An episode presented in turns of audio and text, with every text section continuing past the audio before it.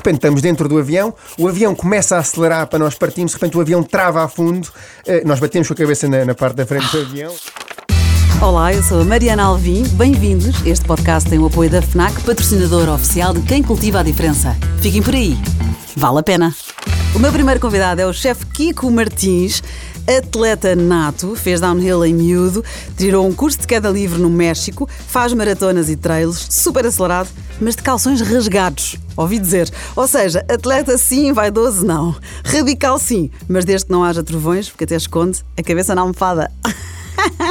Cozinheiro maravilhoso, mas é melhor não lavar pratos porque tem tendência para deixar cair a louça. O Kiko viajou pelo mundo, aliás, comeu o mundo e explorou a cultura de 26 países. Trouxe esta enorme experiência para os conhecidos e maravilhosos restaurantes: o Talho, a Cevicharia, o Boteco, o Poké. Estou-me a esquecer de algum? Por enquanto não. Por enquanto bem. não. E apesar de ser um prazer falar nas experiências gastronómicas que ele nos faz viver, hoje vamos conhecê-lo melhor como leitor. Bem-vindo, Kiko Martins. Muito bom, que giro ouvir esta descrição, porque. Uh, uh, é engraçado como o poder das palavras tem de nos alegrar, não é? Acho que é exatamente isto. Acho que é, é, é a primeira vez que houve alguém a descrever-me que fala. A conjugação de palavras leva-me a sentir bem, que é uma coisa engraçada. Ai, e é a mesma coisa nos livros. Às vezes, quando lemos determinadas frases, não, não, não livros inteiros, mas mesmo apenas um parágrafo, uh, são frases que nos fazem flutuar, que nos fazem acalmar, nos fazem sentir bem. E a maneira como começas, não é? De, de, de a, a, a, jogar né? e a brincar com as palavras, com o paraquedismo, com os calções rasgados e os trovões e a cabeça na almofada, a, a, subtileza das palavras leva-nos a, a, acalmar da correria do dia a dia, que eu acho que esse Sem é o grande. Poder dos livros, a acalmar da poesia, de, acalmar da correria do dia a dia e a, a entrarmos na poesia da mente, não é? A poesia das palavras. Inspirado. E acho que é, é, é essa a maravilha que, que os livros me trazem, porque quando eu sou um leitor um bocadinho inconstante, começo por partilhar isso, porque é, como, vi, como às vezes vivo muito acelerado, às vezes a minha maneira de acalmar é, é, é, inevitavelmente com o telemóvel e com as televisões e com as Netflix e as HBOs e, e tudo o que é mais fácil, não é? É um bocadinho quase como, uma, como um biberon para adormecer. Ou seja, eu ligar uma série,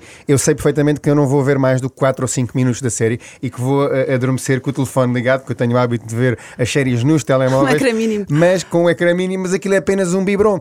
E acho que eh, quando eu tenho eh, eh, calma na minha vida suficiente para devorar livros e, devorar palavras, eu preciso estar muito mais calmo. Eu preciso estar num mood para ler. E é um mood completamente diferente deste mood de, do dia a dia. Por isso é que eu tenho um hábito muito engraçado. É um bocado, eu, eu tinha isto com os perfumes, que era sempre que fazia uma viagem, levava um perfume que me tinham oferecido para quando, passado dois ou três anos, cheirasse esse perfume, me lembrasse do local onde estava. E faço o mesmo com os livros. Ou seja, vou fazer uma viagem, uh, levo um livro comigo para ler durante essa viagem que depois faz-me faz -me lembrar a, eh, a, cidade onde eu estive ou, ou, a cultura que eu experimentei, mas sempre acompanhado com esse livro. E nada a ver, não é? Não é que vá para a Índia e tenha que levar um Sim. livro que tenha ocorrido na Índia, mas o livro é sempre um companheiro de viagens e muitas vezes na própria viagem em si, no avião, no comboio, no autocarro, é um ótimo companheiro. É um bocado quase como um cigarro na porta do trabalho que não nos deixa ficar sozinhos, não é? Hoje em dia temos um hábito hábito menos. Uh, aliás, eu ia dizer mais saudável que não é o cigarro, que é o telemóvel,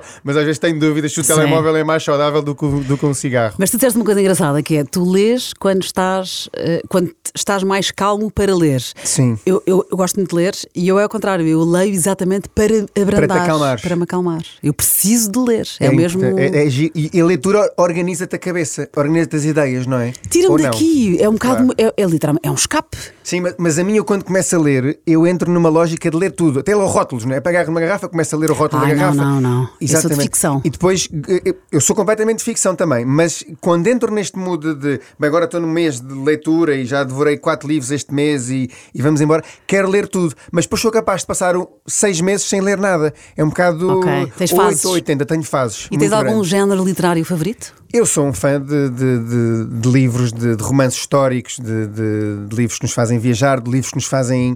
Uh, uh, que nos dão algumas bengalas para a vida e que nos ensinam algumas coisas. Obviamente que aquelas histórias inspiradoras são sempre coisas que nos marcam muito, não é? Mas os grandes clássicos, não é? Uh, Humberto Eco, Dostoiévski, to todos esses grandes clássicos acho que são imperdíveis, não é? Saramago, O Ensaio sobre a Cegueira é um livro que é, é brilhante pela pela capacidade de nos remeter uh, para as analogias que nós possamos fazer no dia a dia, não é? Eu acho que a leitura tem esta coisa gira, não é? Que nós nos vamos revendo nas personagens, vamos nos encontrando em particularidades, em características do ADN de cada uma das personagens. E isso é uma coisa muito gira que nos faz uh, até sentir bem às vezes, que nos faz. E às vezes até te ajuda a clarificar. Imagina, há uma frase tu dizes exatamente isto que eu sinto e não consegui te explicar tão bem. É mesmo é? isso, é mesmo. E depois há aquele brilhantismo, ainda agora uh, acabei ontem de ler o Richard Zimmler, que é um dos meus autores preferidos, uh, o Goa e o Guardião da Aurora. Isto é um dos livros, o, que, o Kiko trouxe, eu pedi para trazer alguns dos livros favoritos e este é um deles. Pai, e é brilhante a maneira como o Richard Zimmler escreve. É uma coisa. Uh, dá, eu, eu cheguei a ler durante este livro várias páginas que voltava para trás e vários parágrafos que lia duas ou três vezes. Porque é impressionante como o autor não se compromete com os personagens pela forma de escrever.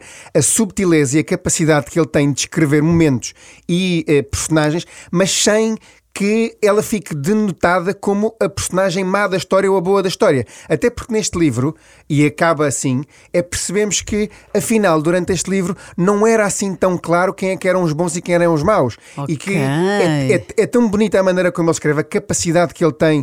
Não estamos a falar de, de, uma, de, um, de um, autor altamente descritivo, mas a maneira como ele se entrega e como ele, a maneira como ele vai revelando as personagens ao longo do livro é lindo. É lindo, é, é absolutamente. E obviamente numa altura super super violento. Nós estamos a falar à altura da Inquisição, nós estamos a falar de uma Sim, história. Isto é em Goa no final do século XVI. Exatamente, numa, numa história que se passa num mundo que nós não conhecemos, numa em que nós lemos em livros de história, não é? Nós, nós, nós temos noção da, da, da, da guerra do sangue que foi a Inquisição, mas não temos a mínima noção do que é que isto é, porque nós não a vivemos, nós sabemos apenas no, no ponto de vista teórico, não é? E tu aqui tens uma família que vive. Exatamente. E, e, o Tiago, esta personagem, não é? Que depois é preso e que vai para Lisboa e que passa não sei quanto tempo maltratado, que conhece eh, pessoas com crenças completamente diferentes. Um rapaz é ensinado eh, pelo judaísmo e depois é preso pela Inquisição. E depois aprendes imenso. Aprendes imenso. Aprendes eh, principalmente uma grande sabedoria da vida que nós todos vamos tendo a tendência cada vez mais com a idade, que é os pretos e os brancos, não é? Os, os... há muitas tonalidades na vida e acho que o Richard Limmer tem esta capacidade que é única.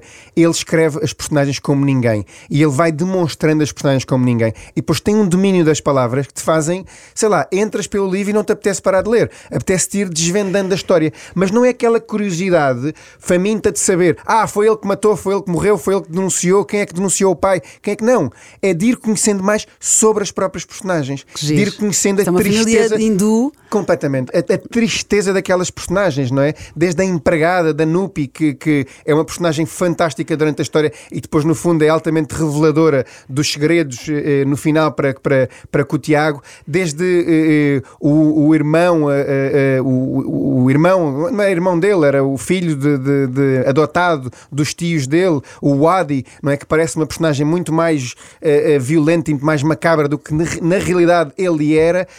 todas estas personagens vão sendo desvendadas muito lentamente, de uma forma muito bonita. Mesmo a própria mãe Esse dele. que acabaste de ler ontem. Não, é, é verdade, isto é, é, é, um, é um livro que eu acabei de ler ontem porque tinha que trazer este livro. Eu já tinha lido alguns outros livros dele, a minha mulher também é uma super fã dele, Meia-Noite e, e, o Princípio do, do, do Fim. É, é um livro também altamente fascinante. Sabes que ele escreveu 11 livros Uh, o Evangelho segundo Lázaro ganhou mesmo o primeiro prémio, foi considerado um dos livros do ano e ganhou é o número 1 um do Sunday Times, do Spiritual Book, livro Sim. espiritual. O Evangelho Meia-noite e o princípio Lázaro. do mundo, desculpa, foi esse que eu tinha lido, exatamente. Sim, okay, do, do, do... E leste mais de Richard Zemmler, sabes que ele também escreveu para crianças e agora há um livro que ele vive em Portugal, ele vive no Porto no há muitos anos, exatamente. é americano. E um, e há um livro que ele escreveu em 96 que só agora é que ele trouxe para Portugal, porque não está.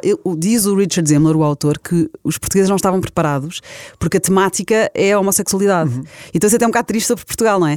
Este livro foi publicado no Reino Unido e nos Estados Unidos em 96, chama-se Insubmissos, chegou agora a Portugal porque só agora é que ele acha que, que os portugueses estão, preparados, para este. Fantástico, Vou, Fantástico. é um livro que tenho, tenho vontade de devorar. Insubmissos, chegou agora. E mais um livro dos Olha, teus favoritos? É, é, eu trouxe aqui livros de alturas diferentes da minha vida, porque acho que é, é, é engraçado isto.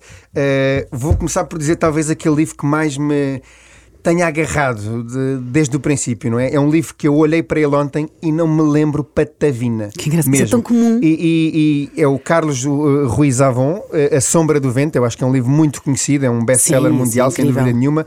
Uh, voltei a ler um livro dele, A Marina, uh, há cerca de oito meses atrás, porque estava naquela de eu tenho que ler mais alguma coisa deste autor, mas eu lembro-me que este livro, A Sombra do Vento, o, o mistério de, de, de, dos livros e das bibliotecas e, de, e naquela altura específica, não é? De uma reconstrução da Europa, de um pós-Segunda Guerra Mundial, da maneira como uma criança de 11 anos, não é? Que é uma idade que a mim é super marcante. Eu acho que este livro também teve este lado que me marcou imenso, porque foi mais ou menos a idade em que eu saí do Brasil e vim morar para Portugal. Por isso há aqui, uma, há aqui um lado que marca muito neste Giro. livro. Mas este livro, este livro foi aquela coisa de eu não consigo parar de ler isto, eu não consigo parar de ler isto. E ontem não me lembrava nada do livro. Mas sabes Foi- que eh, isso acontece-me também com livros que eu li há dois meses. Já não me lembro nada. E A Sombra do Vento foi giro, porque eu convidei o Kiki e pedi três livros especiais. E A Sombra do Vento também é um dos meus.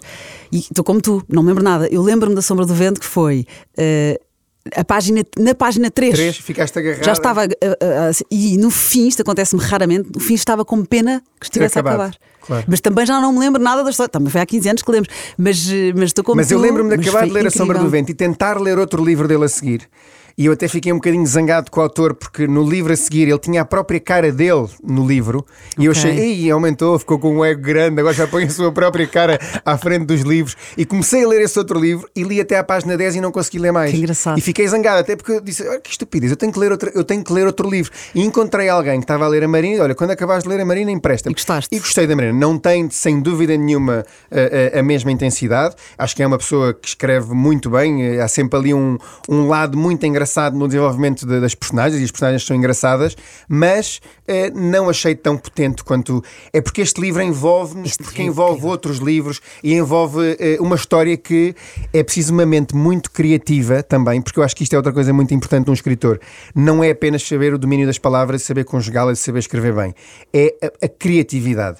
A criatividade e a conjugação de toda a história.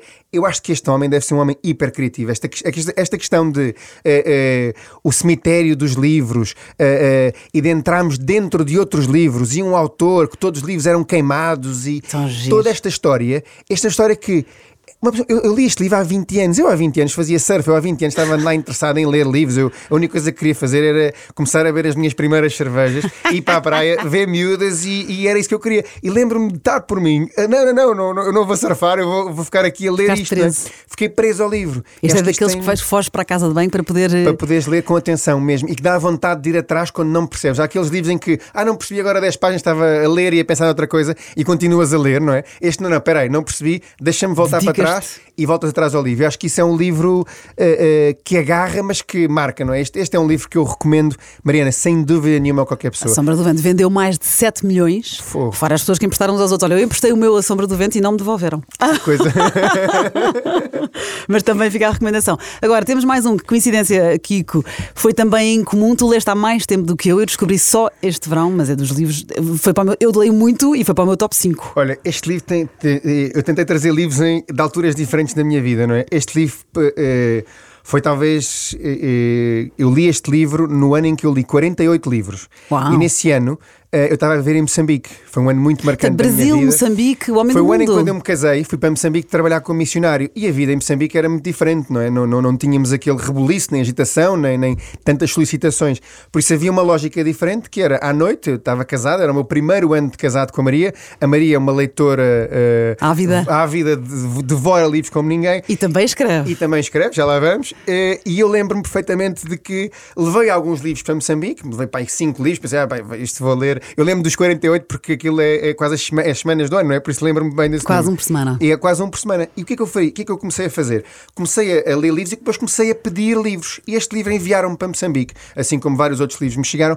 E quando, chegar, quando este livro chegou, Estamos a falar de qual? Estamos a falar do Shantaran. É do Shantaran, Shantaran. exatamente. Gregory and David Roberts. E eh, eu, quando recebo este livro, eh, eu pensei assim: ui, este livro eu não vou conseguir ler, este livro é muito grande. 900 aquela, páginas. Aquela coisa de ridícula de, de- de leitor básico. É- E eu sou, e considero-me altamente um leitor básico. Que é, "Ei, este livro tem muitas páginas, letra pequenina, 900 Vai páginas. vai dar Eu trabalho. não, vou, eu não vou ser capaz de ler isto. Bem, Mariana, a verdade é que este livro é- é- tem aquela É cola, viagem. não é? Tem, tem, tem- eu, eu há bocado descrevia que o Richard Zimler descreve bem as personagens. Este homem, porque isto é um autorretrato dele, quase, não é? Uh, há várias isto é baseado na vida real. É baseada na vida autor, real dele. Isto é não ficção. Não, há muitas coisas que sabe que é verdade, nem tudo aquilo que acontece aqui no livro é verdade, mas é verdade em que ele esteve realmente preso na Austrália, é verdade que ele foge da Austrália, é verdade que ele vai para, para, para, para, para, a, Índia. para a Índia, para Bombaim, mistura-se com a máfia de Bombaim, é verdade que ele vai para o Afeganistão. Há várias coisas sobre isso. Aliás, isto é um autorretrato, não é? Há 90% disto que, sim, claro sim, que sim. depois leva aos pozinhos por eles, eles não lhe chamam autobiografia, chamam-lhe baseado, baseado na vida dele. na vida dele, exatamente. Por isso acaba por não ser uma, uma, um retrato exatamente uh, uh, fidedigno da vida dele. Mas isto é, é, é pensar assim, bem, como é que é possível alguém ter vivido uma vida destas? Como é que é possível, não é? É, é, é, é incrível. Este homem deixou de ser era quase o homem mais procurado na Austrália, não é? A ser uh, envolvido na máfia de Bombaim, a viver no gueto de Bombaim. E eu já estive na Índia, por isso aquilo é, é, é literalmente aquilo que é, é, descrito nestas palavras aqui, não é? Aquela confusão, aquela energia, aquelas cores, aquela sujidade, os cheiros, os cheiros aquela cultura completamente uh, diferente da nossa, que nos faz repulsa muitas vezes, mas que também nos atrai. Tu, quando leste este livro, já tinhas ido à Índia? Eu não tinha ido à Índia, foi aqui que eu comecei a montar a minha volta ao mundo e dizer assim à Maria: olha, nós temos que viajar.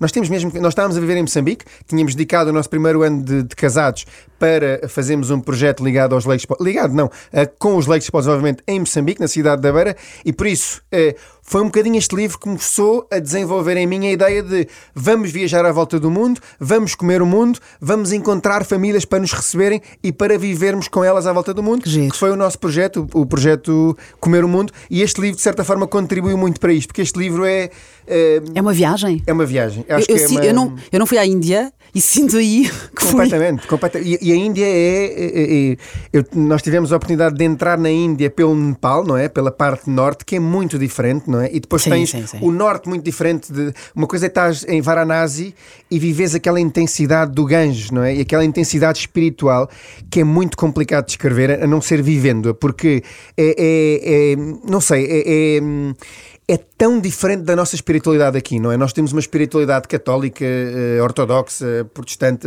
uma lógica uh, muito diferente, não é? De igreja fechada. Ali, uh, até a questão do, do, do, cheiro, das cores, do, do, do, do sagrado, de, de, de, vacas no meio da rua, de, de aquilo, é, aquilo é tudo muito. É, é literalmente uh, um GPS para a tua vida, porque carregas a tua vida com novos mapas que alguma, algum dia podes vir a utilizar. Não é mapas de resoluções de problemas na vida, mas é até resoluções de problemas no teu coração e na tua cabeça, que é, percebes, espera aí, nós somos muito mais do que apenas ser ou não ser católico, nós somos muito mais do que acreditar ou não acreditar nisto, nós somos muito mais do que apenas ser de esquerda ou de ser de direita, não é? O ser humano tem uma vastidão uh, uh, muito mais interessante e muito mais colorida do que apenas esta lógica portuguesa, europeia, muito, muito linear, não é? Sim, muito sim, é binária muito, quase. É muito mais do que isso. E aqui no Xantaram fala-se uh, da natureza do bem e do mal, temos favelas sobrelotadas e paupérrimas e temos hotéis de 5 estrelas. Sabes o que me aconteceu com o Xantaram com este livro? Eu nunca tinha sublinhado tanto um livro. Que giro.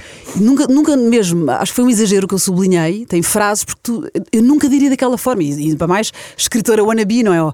Nós que adoramos ler, como tu, tu há bocado falaste, eu, eu, eu, fazia, eu não costumo eu sublinhar. pequenas marcas assim às vezes nos livros. Ai não, uh, secadora, assim, é, o cantinho da página. O cantinho da página não, não, não. Sim, Sublinha sim, com sim. lápis, com lápis, claro. com muito respeitinho, mas nunca tinha sublinhado tanto um livro e, e mexeu muito comigo. E depois foi daqueles livros que tens algum livro desses que, é, que tenhas gostado tanto que ofereceste, eu ofereci a imensa gente o Nunca fui muito de oferecer livros, confesso. Eu é adoro. Coisa, Há pessoas eu, que eu, se zangam. Não, não, não, eu, eu ofereço coisas que cozinho, não é? Te imagina, é. em vez de ir à tua casa e levar umas flores ou levar um vinho, eu prefiro pegar um bocado de queijo feta, temperar o queijo feta com pimenta rosa, manjericão, pôr dentro de um frasquinho, cobrir com azeite e oferecer-te.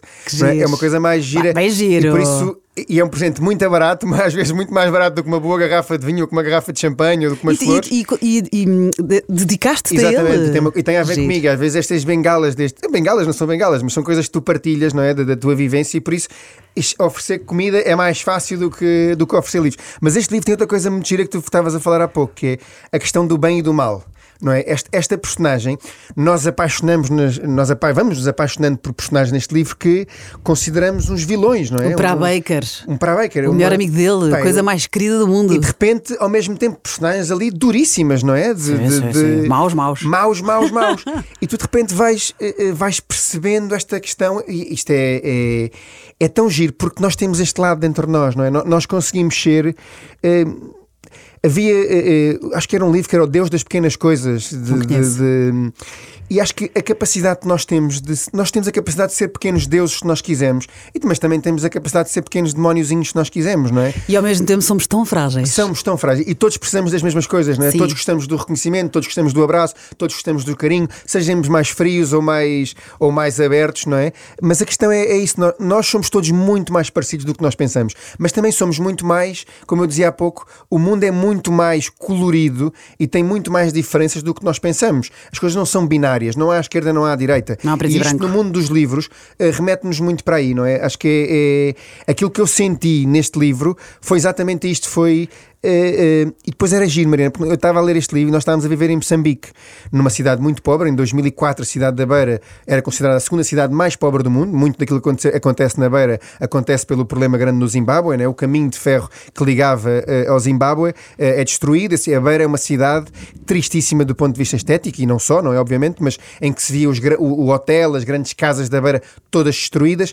E eu via aquela pobreza da Beira, não é? A trabalhar com aquela população, eu e a Maria e outra voluntária que lá estava e a dificuldade que é tu conseguires mudar as coisas, não é? A dificuldade que é, porque às vezes quando está num projeto de voluntariado, muitas vezes aquilo que nós queremos é um carimbo do nosso passaporte pessoal a dizer assim: bem, menino, agora fizeste bem durante um ano, andaste aqui a correr, acordaste às 7 da manhã, foste dormir à meia-noite, fizeste imensas coisas, organizaste a biblioteca, deste aulas, dinamizaste o centro paroquial, fizeste não sei quantas Uau. mil coisas, mas isso não é nada, porque aquilo que tem que acontecer é garantir longevidade. Às vezes mais vale a pena andares a um ritmo muito mais lento, fazeres muito menos coisas, mas ir semeando neles a vontade de mudar em pequenas coisas coisas.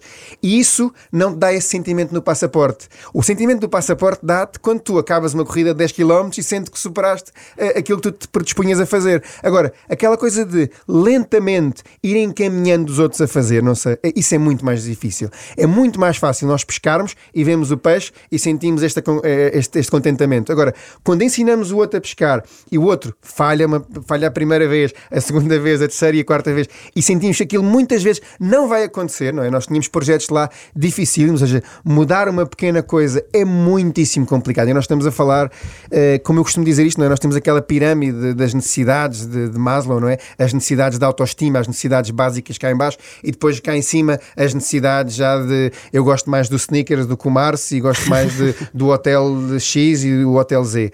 Uh, quando nós estamos a falar das necessidades básicas, que é alimentação, dormida, tudo o resto não faz sentido. Ou seja, nós só podemos passar ao segundo grau de necessidades quando as primeiras estão satisfeitas. E nós ali estávamos no primeiro grau de necessidades. Era uma cidade profundamente pobre. Eu tive alunos que não vieram às aulas porque morreram por não ter o que comer. Ou seja, era, horror, era, uma coisa de uma violência enorme. E por isso, este livro, ao mesmo tempo, não é? Que eu ia lendo os guetos de Bombaim e a máfia de Bombaim, e depois eh, no Afeganistão e a guerra e tudo, ao mesmo tempo que aquilo que eu presenciava, juntamente com a Maria e com as nossas dificuldades de concretização do projeto dos leigos na cidade da Beira, foi muito, muito comovente. Nós estávamos em 2003. Cresceste imenso. Eh, cresci imenso, ou seja, levei uma.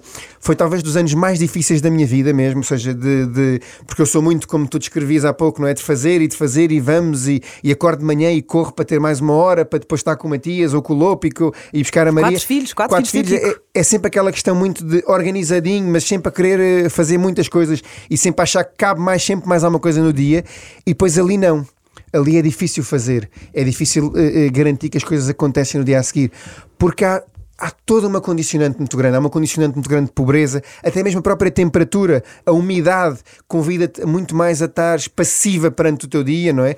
E é aquilo que nós sabemos, não é? Se nós não comemos, a nossa vontade de viver é, é, haja é mínima. Haja saúde, como nós dizemos claro, a, brincar e, não, e, nada a brincar. Olha, o último detalhe aqui do Xantaram que eu achei muita graça, é um livro que assusta para quem olha, de repente são 900 páginas, um, e sabes uma coisa incrível? Este autor que nós, isto é tão, é que tu dizias, aqui é um bom livro em que parece que a realidade ultrapassa a ficção.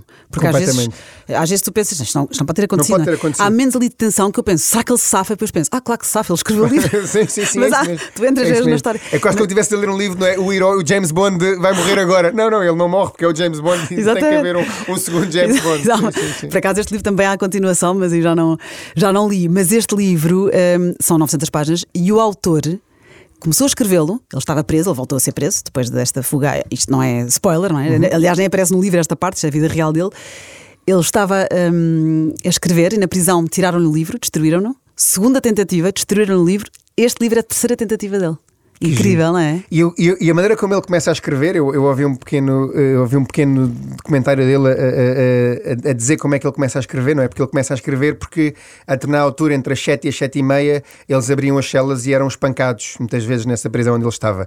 E de repente começou a perceber como é que podia ajudar um dos reclusos que estava a ser espancado. E ele começou a fazer uma terapia. E a determinada altura, todas as pessoas naquela ala dele, ele fazia uma terapia entre as 7 e as 7 e meia, conseguia que toda aquela malta se acalmasse e depois o diretor da prisão chamou e disse: Olha, eu não sei o que tu fazes, mas eu quero que continues a fazer aquilo que tu fazes, porque a taxa de mortalidade de suicídio diminui drasticamente, a taxa de mutilação diminui drasticamente, e por isso eu quero que continues entre as 7 e as 7 e meia a fazer exatamente isso. Há uma coisa que eu possa fazer por ti? E ele respondeu: Olha, eu gostava de ter um lápis e um, e um, e um papel para poder escrever. E o diretor da prisão disse: Olha, eu não, não, não, isso vai contra as regras, mas se queres isso, eu vou-te dar isso. E ele, e ele começa a escrever na prisão, exatamente aí. Fantástico. É impressionante, fantástico. é preciso muita garra. Olha, e agora, Kiko, uma história da tua vida que vale a pena contar, que dava um livro. Olha, uma história da minha vida, eu dei uma volta ao mundo com a Maria eh, durante um, um ano. ano. Foi um ano. A seguir a, estávamos em Leigos, nós fizemos o projeto Comer o Mundo, que passava por estar em, 20, em 26 países, em casa de 26 famílias diferentes, Giro. e viver e de comer com elas e estar à mesa e perceber o lado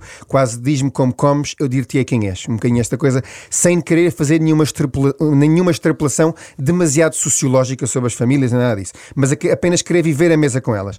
Durante esta volta ao mundo, eh, nós tínhamos um casamento de uma pessoa que é-nos muito querida, um primo da Maria, uh, e nós estávamos na Índia, exatamente na Índia, uh, a meio da viagem, a Índia foi mais ou menos a meio da viagem, e eu marquei uma vinda a Portugal que nós, passados seis meses, na altura do casamento desse primo da Maria, estávamos, íamos estar no México e viríamos do México, ninguém ia saber de nada em Portugal, na altura escrevíamos para o Expresso, nem dissemos nada no Expresso, por isso viríamos a Portugal durante quatro dias, que surpresa. era basicamente uma surpresa de aparecer no casamento no Porto, numa surpresa. Isto isto foi no dia da independência do México, ou seja, nós estamos uh, uh, literalmente em Defe, na cidade do México, e de repente estamos dentro do avião, o avião começa a acelerar para nós partirmos, de repente o avião trava a fundo, nós batemos com a cabeça na, na, parte da frente do avião ainda, de repente o avião para, voltamos para o aeroporto, de repente nós éramos o último avião a partir, porque às nove da manhã iam começar as celebrações da independência do México, blá, blá, blá, e de repente só consegui uma, uma beira funda no aeroporto, não estás a imaginar, Maria, uma beira funda completamente tudo louco no aeroporto. Lá, depois de muitos telefonemas, eu andei lá a espernear e a gritar. Conseguimos ser os primeiros a partir. Partimos para Newark, logo à uma e um quarto, logo que o, que o aeroporto abre outra vez. À uma e um quarto estamos a partir para New York. Quando estamos a chegar a Newark, eu parecia que estava no assalto ao arranha-céus, porque abre a janela do avião e começa a ver não sei quantos aviões à nossa volta. Que medo! Porque havia a maior tempestade dos últimos anos em Nova York e estava o aeroporto fechado. E eu assim, meu Deus do céu, já vamos perder a nossa ligação para Portugal. Passado duas ou três horas lá aterramos. Quando aterramos eu pensei assim, Maria, se o aeroporto estava fechado de Nova York, também não descolou nenhum avião de Nova York, por isso nós ainda vamos conseguir apanhar. Saímos do, do, do avião a correr, tipo aqueles tolinhos estão logo em pé quando o avião ainda nem parou, não é? Aqueles chatos que eu critico sempre esses chatos, eu era o primeiro a fazer, a sair da porta, a correr.